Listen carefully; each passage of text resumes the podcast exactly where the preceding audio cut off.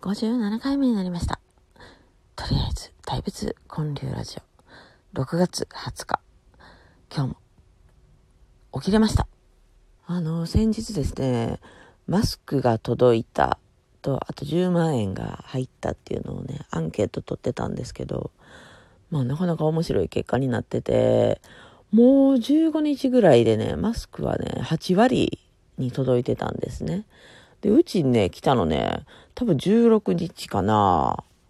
うん。ほんで、10万円の申請書がやっと昨日来ました。おっそ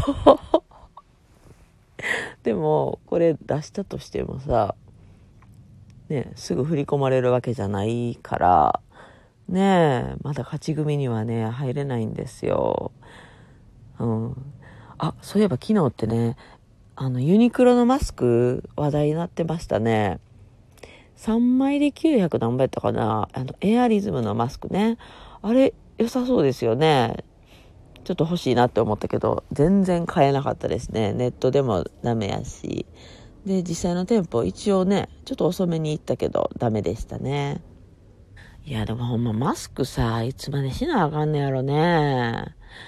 もう嫌ですよ。もう感染大阪さ、増えてないねんからさ、もうマスクやらんでええんちゃうんと思うんすけどね。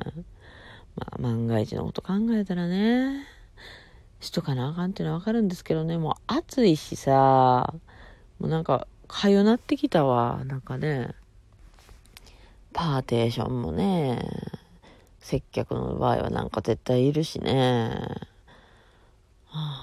元には戻れないのかな。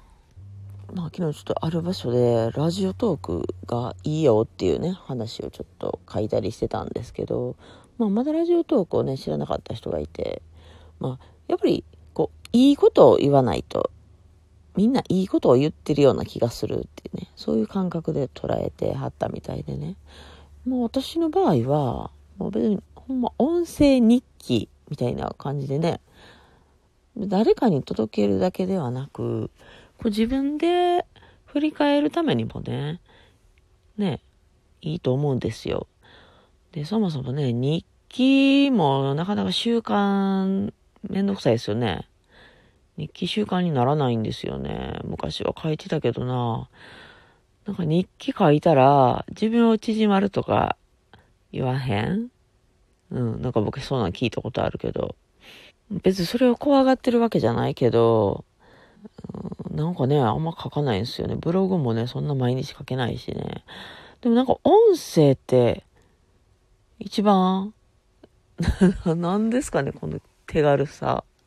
感情もね、感情のままっていうのもあるし、まあその時の感情とか、後から聞いてわかるんかね、どうかちょっと、記憶次第ですよね。まあ、できるのならね、両方するのがね、一番いいと思うんですけどね。えーとね、そう、今日はね、あの、フェイスシールド飲み会がもうめちゃくちゃ話題になった、武蔵を経営してはる、三山さんのね、ライブがあるんですよね。それね、ちょうどお昼なんですよ。だからね、ちょっと子供を連れて行ってみようかなと思ってるんですね。場所はね、武蔵ではなくてね、あれどこや、なんか京橋らしいんですけど、で、ライブの後はね、バーベキューがあるらしいんですよ。面白いですよね。ライブの後バーベキューってなかなか珍しいですよね。で、まあ久々にね、子供を連れてちょっとお出かけができたらな、と思ってて、あの、スーパーワールドでもね、行ってみようかなと思ってるんですけどね。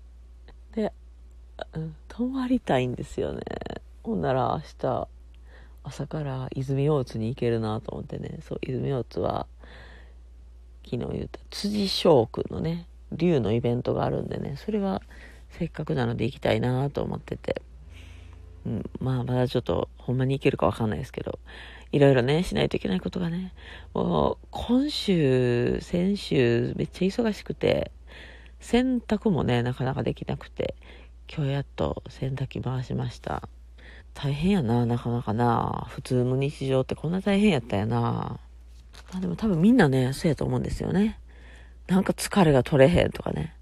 で、また、あ、この2日間たまたま涼しかったけど、ちょっと前とかめっちゃ暑かったやんか。だからもう夏バテもね、始まってるんじゃないかな。あの、梅いいですよ。1日1個梅とかね、食べると、なんか疲れ取れるなって思いますね。あと、レモンとかね、クエン酸とか、ビタミン C がいいですよね。あの、一時ね、梅ドリンクを飲んでたんですよ。それほんま疲れ取れるんですよ。でもね、ちょっと1本6000、7000ぐらいするからね、結構高いんですけど、それ1ヶ月で飲み切る感じかな。いやー、あれまた飲みたいんですけどね。まあ、夏バテひどい人はね、うん、試してもらったらね、いいと思うんですけど、まあ自分で作ってもね、いいですよね。なんかよく、シソドリンクとかね、作ってる人多いですよね。私そういうのね、全然作れなくて。過去、塩レモンだけ作ったことあるな。全然飲み物ちゃうけどね。でも塩レモン5年ぐらい放置しちゃったことがあってね。怖いじゃないですか。うん。